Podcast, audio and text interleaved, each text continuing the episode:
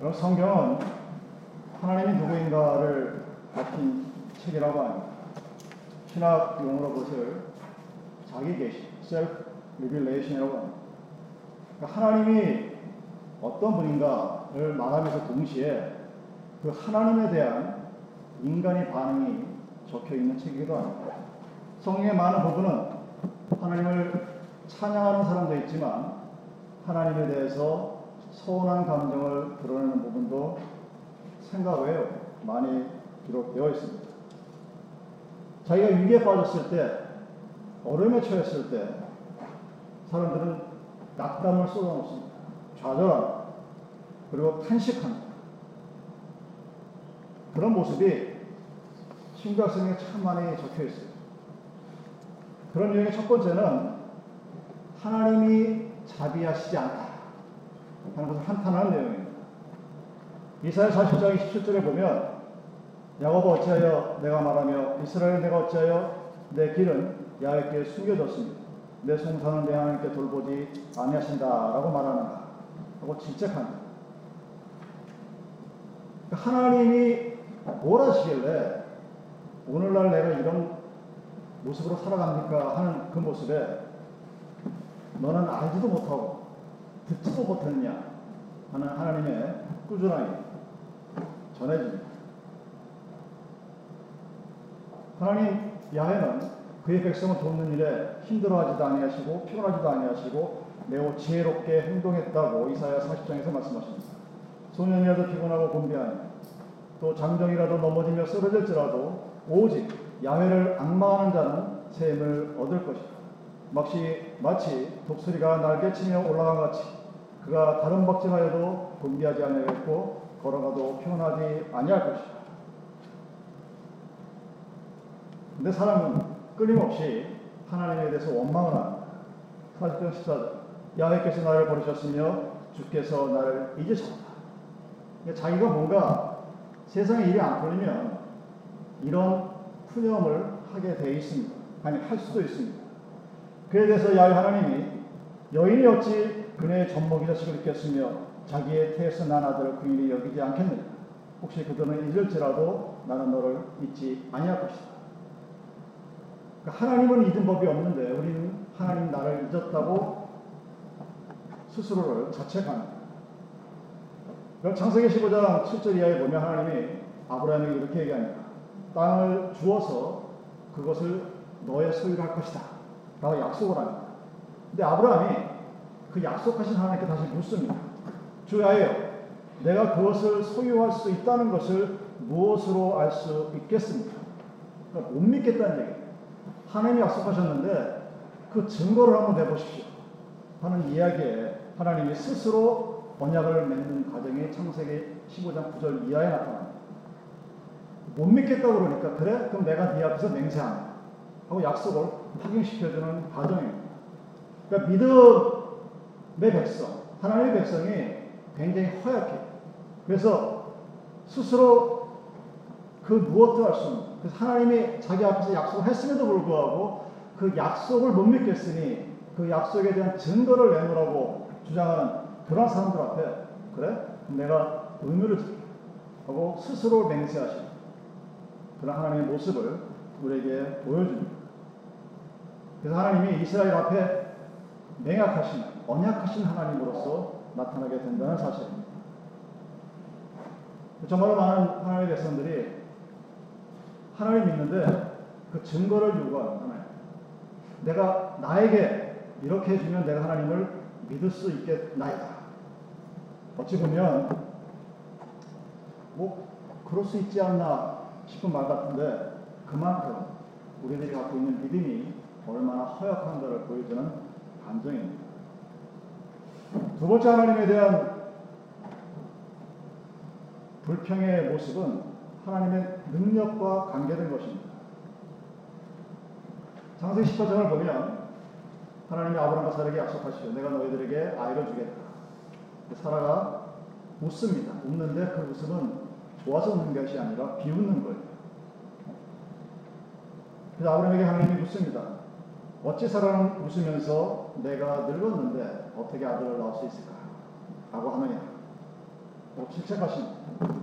그는 스스로 대답합니다. 너희들은 야훼가 하나님이 불가능한 일이 있다고 생각하느냐 하고 대묻습니다. 그리고 다시 의약해줍니다.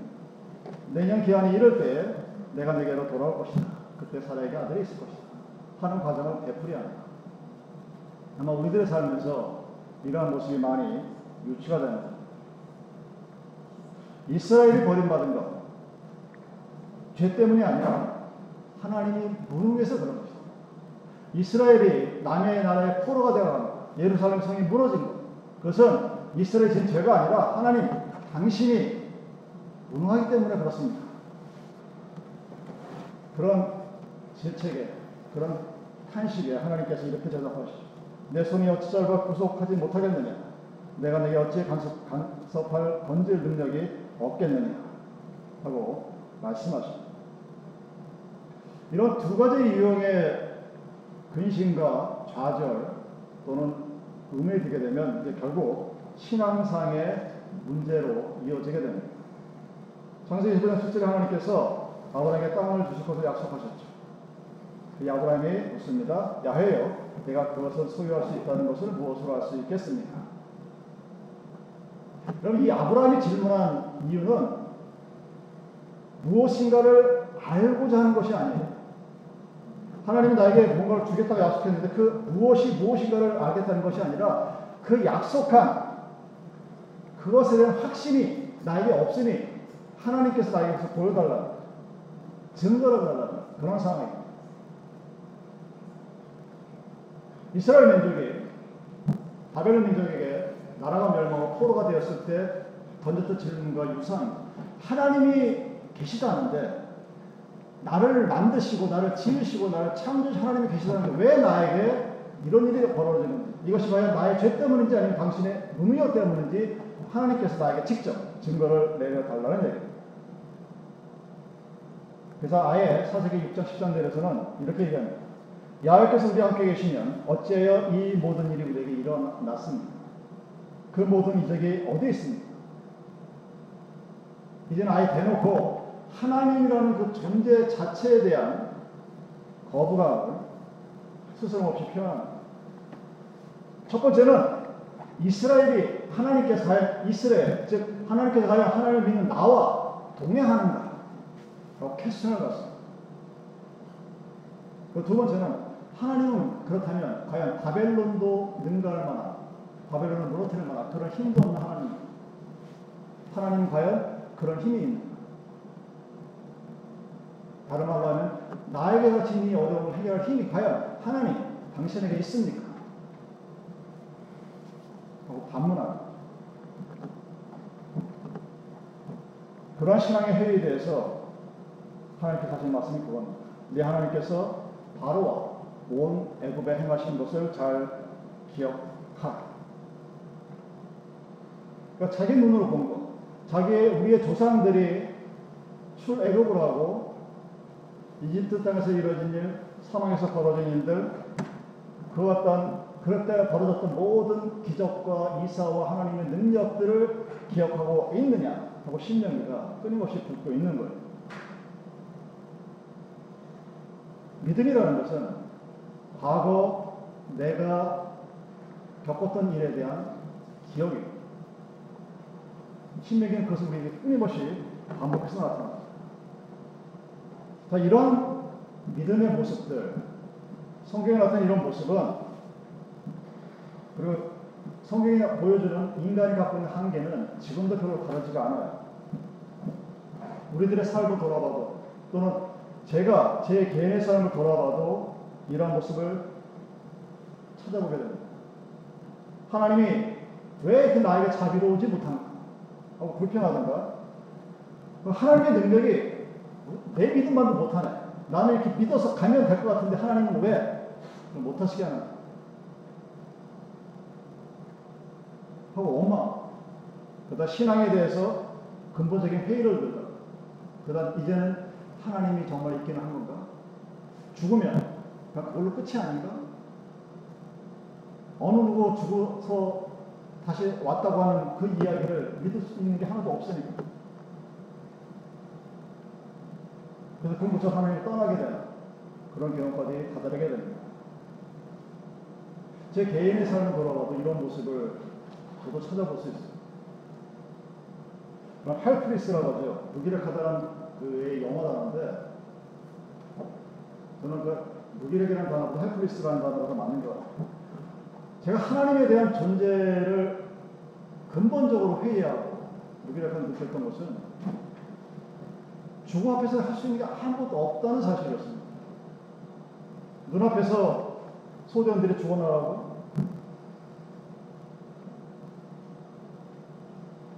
제 대학이 열흘 전에는 지름길 떨어져 있는 허벅지를 끌고 나가서 들어가면서 내가 지금 하나님을 믿긴 믿는데 이 하나님이 지금 내 앞에 놓여져 있는 상황 지리한 바에 여섯 명씩 죽어나가 총에 맞아 팔다리가 부러지고 술탄 때문에 온몸이 발격이 쏟아진 이 상황 앞에서 내가 할 수 있는 것이 과연 무엇일까? 뭐 하나님의 능력이 있다. 하나님이 전능하시다. 하나님께 너에게 원하시고 다 해준다 그랬는데 그때 당시에는 아무것도 할 수 있는 게 없어. 물어봐도 두려움에 떨어져 누군가의 위로를 받아도 사랑을 만나도 그 문제는 해결이 되지 않았습니다.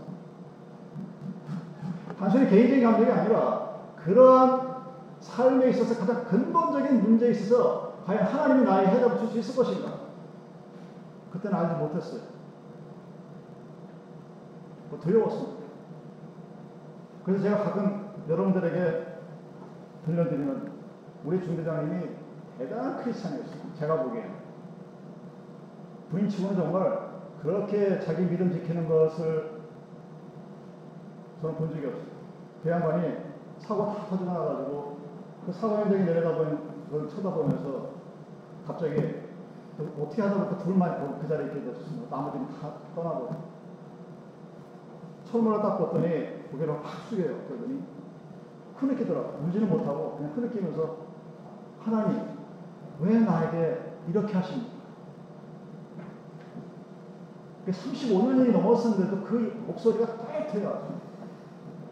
그러니까 믿음이 갖고 있는 인간이 가지고 있는 한계가 어떤 부분에 딱 거쳤을 때 하나님에 대한 여러 가지 다른 모습으로 나타나 그런 모습을 보게 되었습니다. 거기서 끝났다면 믿음이 더 이상 자라지 않았겠죠. 지금 지나보면 오늘 내 오늘 주신 하나님의 양식에 대한 감사보다는 왜 조금 더 많이 주지 않는 불평을 할 때도 있었습니다. 근데 시간이 지나고 지나고 그러다 보니까 나보다 나를 더 잘하신 분은 하나님이라는 사실을 인정할 수밖에 없게 됩니다.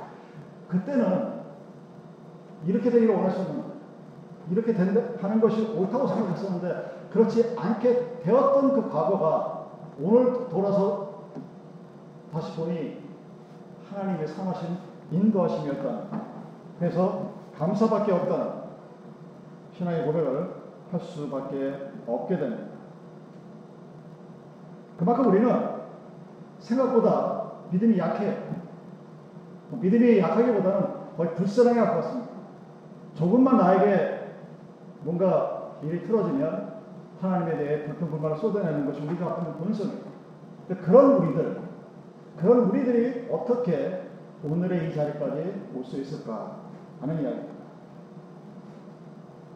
이사야 49장에서 54장까지 시온이라는 이스라엘을 하나님은 여인이라는 것으로 돌려서 말합니다. 그 이스라엘이 포로로 되었었던 그 막단과 좌절을 한마디로 얘기하면 가능한가 이것이 이제 파스거든. 하나님이 있는데 어떻게 나에게 이런 일이 일어날까? 그 낙관과 좌절에 대해서 대한 대답이 하나님이 여인에 대한 사랑으로 나타납니다. 그 사랑도 여인이 젖먹이 아이를 사랑하는 그 사랑으로 표현합니다. 그러니까 세상에서 가장 약한 이름이 여자면 가장 강한 이는 어머니라고 하죠. 특히 아이에게 젖을 주는 그 어머니의 사랑을 이길 사람은 없습니다. 그리고 어머니의 그 배는 인간의 생명의 근원을 상징합니다. 그래서 자기 배로나 자기 아이에 대한 그 사랑은 인간의 사랑이 얼마나 헌신적인가를 보여주는 모델로 우리들에게 보여줍니다. 그래서 여인이 자기가 낳은 아이를 안고 젖을 먹이듯이 하나님은 너희를 결코 잊은 적이 없다 하는 것이 하나님 당신이 계신데 어째 나한테 나에게 우리들에게 이런 일이 일어납니까? 하는 한탄과 탄식과 낙담에 대한 하나님의 대답입니다. 그리고 그 하나님의 사랑은 인간이 표현할 수 있는 가장 최고의 사랑인 아이에게 젖을 물리는 어머니의 사랑보다 더 대단하신 분이죠. 이중 부정을 사용합니다. To knows, make yes. 그래서 하나님이 얼마나 사랑하는지 끊임없이 강조하시죠. 무지개가 떠 있는 한 노아의 풍수를 심판하지 않겠다고 한 하나님의 맹세처럼 산들이 떠나고 언덕들이 옮겨지고 온 천지가 다 변하여 야의 하나님의 시온과 예루살렘 하는 사랑은 변할 것이 없다. 라고 하나님 이사에서 확신합니다. 이 시간 지난 시간 동안 되돌아보십시오. 팬더브 이후에 또는 그 이전 되돌아보서 과거를 이렇게 되돌아보니까 그것을 그 과거를 오늘 내가 되돌아보니까 아 그것이 하나님께 하신 일이었구나. 감사, 고맙다. 그렇다면 믿음이 있는 거예요. 오늘 지나간 시절을 되돌아보니까 하나님이 볼 수가 없는 다른 그 누구가 얘기한 거고 상관없죠. 내가 나의 삶을 되돌아보니 그때 그 시간에 그렇게 하셨던 하나님 때문에 내가 지금 이 자리에 있구나 하는 고백을 할 수 있다면 그것이 바로 믿음입니다. 하나님의 사랑. 그 사랑은 말만 하는 사랑이 아니에요. 그 파워가 있습니다. 그래서 공명이 있을 때 신뢰를 얻을 수 있다고 합니다.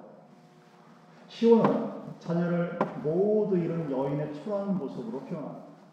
여인이 자녀가 많았었는데 자녀들이 모두 다 죽어버렸어요. 상상조차 할 수 없는 그냥 비참한 현실입니다. 그런데 그 시온이 자녀를 모두 잃어버린 시온이 어느 날 갑자기 수없이 많은 엄청나게 인구가 많은 대도시를 이룰 것이라 하나님께서 말씀하십니다. 그러니까 우리가 보는 하나님은 내가 당하는 서로, 내가 당하는 괴로, 내가 당하는 아픔도 하나 제대로 해결해 주지 못하는 하나님이라고 나는 생각하지만 그 하나님은 나를 사랑하시고 나뿐만 아니라 온 세계를 향하여 민족을 향하여 무엇인가를 계획하고 이를 이루셔 지금도 나오고 있다는 얘기입니다. 근데 우리는 내가 갖고 있는 믿음이 한계에 딱 가로잡혀 있어 내가 볼 수 있는 한계 안에서만 하나님을 바라봅니다. 그래서 하나님을 때로는 원망하기도 합니다. 그런데 우리가 그런 우리가 어떻게 계속해서 하나님을 믿을 수가 있는가? 그런 우리를 하나님이 버리지 않았기 때문입니다. 나는 불가능하다고 생각했다. 이런 일이 나에게 일어나면 안 된다고 믿었던 것도 일어났다 할지라도 나는 이쪽으로 가고 싶었지. 그렇게 하지 못하게 막으신 분이 하나님이었다 할지라도 지금 보니까 그것이 바로 하나님 사랑이요 인도하십니다. 하나님의 주권, 서버런티였어요. 아니까 그 사실을 알게 되면 나오는 것은 감사밖에 없게 됩니다. 하나님이 우리들에게 요구하시는 것이 있습니다. 무엇을 요구하느냐? 과거에 우리를 기록했던 것들이 있었죠. 내가 하나님에 대해서 좀 실망할 때도 있었고, 하나님에 대해서 좀 배신감을 느낄 때도 있었고, 내 믿음이 약해질 때도 있었고, 신앙의 회의를 느꼈 그런 모든 것들을 이제 사라지게 만드는 겁니다. 거기에 매일 필요가 없는 겁니다. 이유는 돌아보니까 그때는 이해할 수 없어. 그때는 감당할 수 없어. 그때는 속상했습니다. 시간이 지르고 나니 그 모든 것이 하나님의 은혜였구나 하나 사실을 알게 되는 것입니다. 이사야 54장 4절에서 두려워하지 말라 내가 수치를 당하지 아니하리 놀라지 말라 내가 부끄러움을 당하지 보지 아니하리. 내가 내 젊었을 때 수치를 잊겠고 가보 때 치욕을 다시 기억함이 없으리니 하는 말씀이 그거예요. 그때는 수치스러워. 그때는 아팠어. 그때는 창피했어. 사람들한테 말하기 어려웠었는데. 그런 우리를 향해서 하나님이 끊임없이 우리를 사랑하셨고 steadfast love라는 견고한 사랑을 우리가 주셨다는 사실을 아는 것입니다.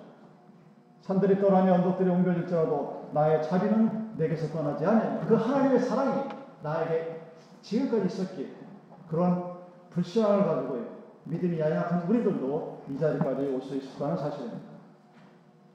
그래서 오늘 하나님 우리들에게 요구합니다. 자, 봐라. 지나간 시절을 삶을 바라보면서 오늘 그 하나님이 너의 주권자요, 너의 창조자요, 너의 주인이요, 앞으로 너와 영원히 함께할 하나님이라는 사실을 오늘 인정하고 그 인정함의 바탕을 두고 내일의 소망을 두고 오늘을 살아가라는 얘기예요. 그랬을 때 어떤 일이 잘못된다 할지라도 우리는 과거처럼 하나님에 대한 원망이나 불평을 쏟아내는 대신에 아, 이 일도 하나님이 나에게 더 좋은 것을 주기 위하신 하나님의 선하심, 인도하심이라고 믿을 수 있게 되는 거예요. 믿을 수 있게 되는 거예요. 믿어지는 거지. 믿어라 해서 내가 믿겠습니다. 나는 하나님을 믿습니다. 내 믿음을 강하게 위해서 믿어지는 것이 아니라 그런 일이 벌어진다 하더라도 하나님 앞에 감사할 수 있는 믿음이 우리들에게 생기게 된다는 것입니다. 어떻게 이런 일이 가능할 수 있을까? 어떻게 이런 일이 나에게 일어날 수 있을까 하는 그런 생각이 아 하나님께서 나와 함께 새로운 일을 시작하시려 하는구나 하는 믿음으로 바뀔 수가 있게 된다는 사실입니다. 자 팬데믹이 안 끝났고 이제 시간이 더 있어야 되겠지만 새로운 시작을 하는 우리들 하나님 앞에서 하나님의 인도하시는 본능과 그 힘을 믿는 감사, 순종하면서 하나님 앞에 합니다. 우리들의 삶의 나머지 인생에 하나님의 사랑과 감사, 찬양이 끊이지 않는 그런 우리 예림교회 성도들의 삶이 되기를 주님의 이름으로 축원드립니다. 기도하시겠습니다.